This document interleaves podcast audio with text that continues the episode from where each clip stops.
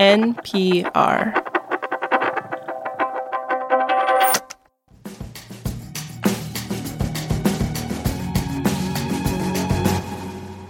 All this week, we have been talking about the economics of influencers. And this feels like a new and strange industry to a lot of us. That's why it blew my mind when I saw a certain statistic. One poll of young people from Gen Z said that one in four of them plan to become social media influencers. One in four.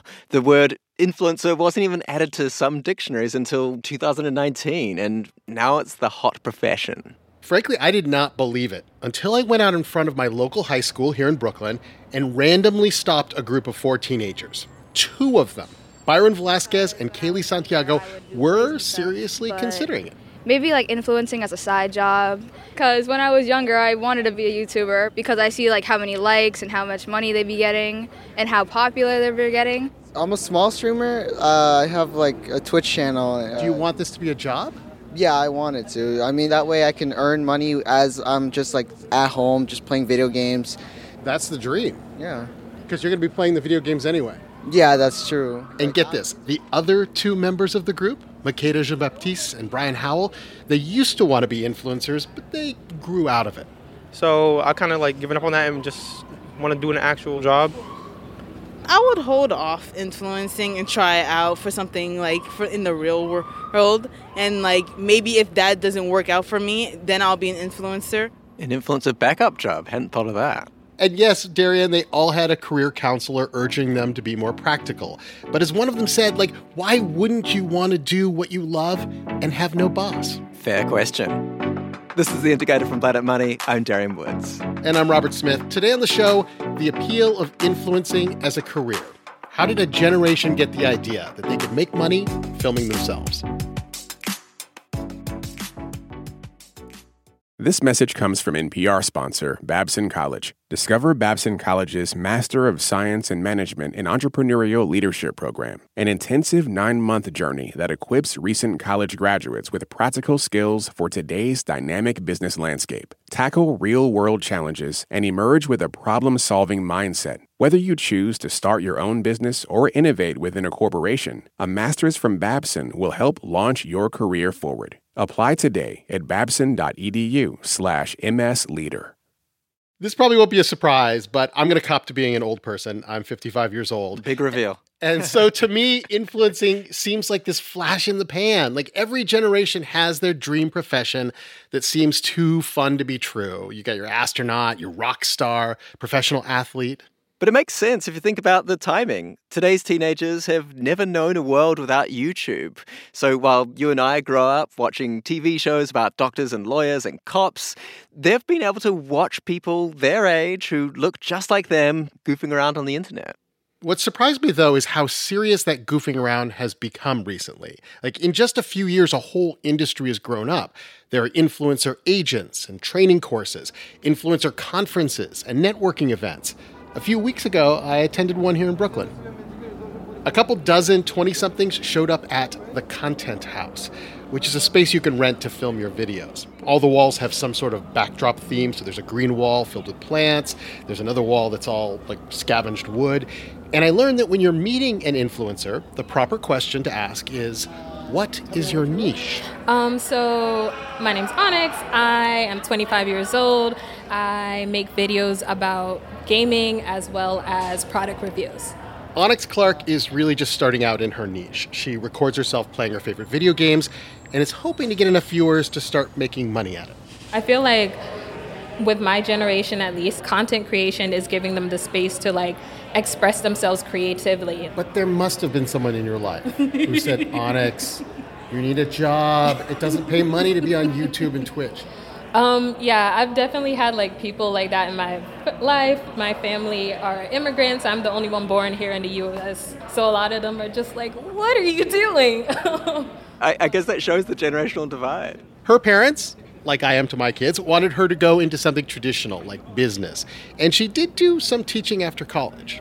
So even if it means like I'm working on my passion at the side while I'm using this other job to make money until I my passion takes off, so be it. But I feel like not taking a chance on yourself is really the thing that will like that's worse, honestly.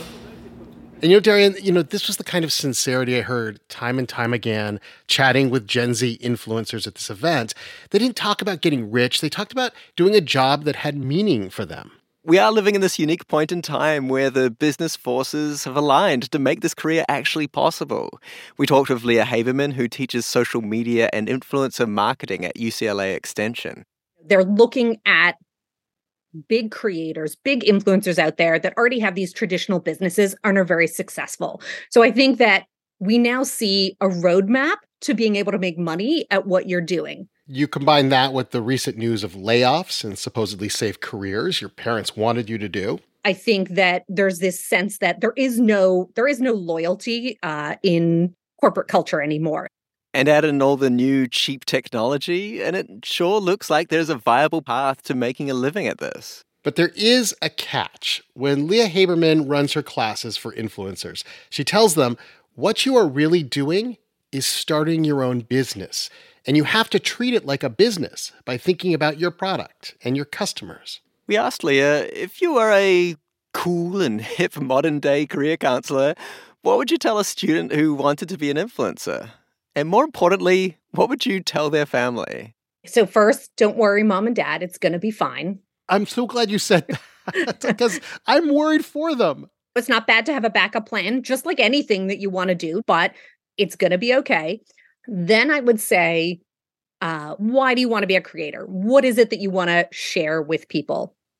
Then I'd ask them, um, probably like, who do you think the audience is for this? Just like any business, like, what is your, you know, unique value proposition that nobody else has? audience research, business plans, unique value propositions. When Gen Z says they wanted to be influencers, like perhaps they didn't know that it would involve so many spreadsheets. I do love my spreadsheets. Oh, yes. Jalen Baden is a 20 something influencer who does skincare and makeup videos.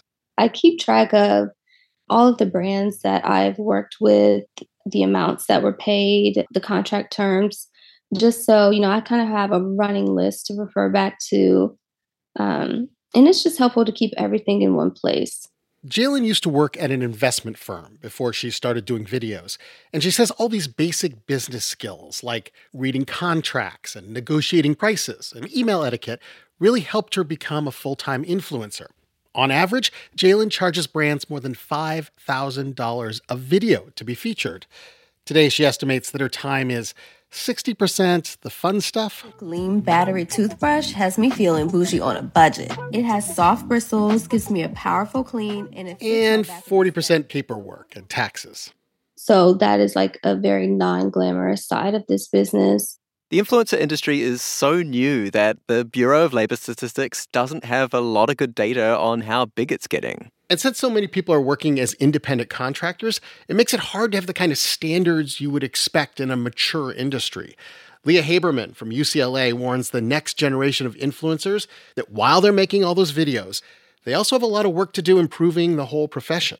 Influencers do not have a very strong voice as a collective. And so, like, there's no consistency with the rates they're paid for example. Um, you know they don't have a 401k plan. They don't really have any bargaining power to be able to say as a collective hey we all want this. It sounds like the kind of thing that a group of uh, idealistic 20 somethings might be able to get on top of. Sure and by the time the next generation graduates from high school um, what are they calling themselves? Generation alpha i think. Oh that's the worst one yet. But okay, fine. Generation Alpha. Maybe when they graduate, being an influencer will be an old, established, boring career with graduate schools and licensing and special tax breaks. And parents everywhere will urge their kids to give up their dreams and start influencing like everybody else. On tomorrow's episode of The Indicator, we'll talk about some of the pitfalls that influencers face in their careers. This show was produced by Corey Bridges with engineering by Catherine Silver. It was fact checked by Dylan Sloan. Viet Le is our senior producer, and Kate Concannon edits the show. The Indicator is a production of NPR. This message comes from NPR sponsor Shopify. Shopify is the global commerce platform that helps you sell at every stage of your business. From the launch your online shop stage to the first real life store stage, all the way to the did we just hit a million orders stage, Shopify's there to help you grow. Sell without needing to code or design. Just bring your best ideas and Shopify will help you open up shop. Sign up for a $1 per month trial period at shopify.com slash NPR. This message comes from NPR sponsor Greenlight. Want to teach your kids financial literacy? With Greenlight, kids and teens use a debit card of their own, while parents can keep an eye on kids' spending and savings in the app. Get your first month free at greenlight.com slash NPR. Okay, close your eyes for a second. Now imagine you're on your dream vacation.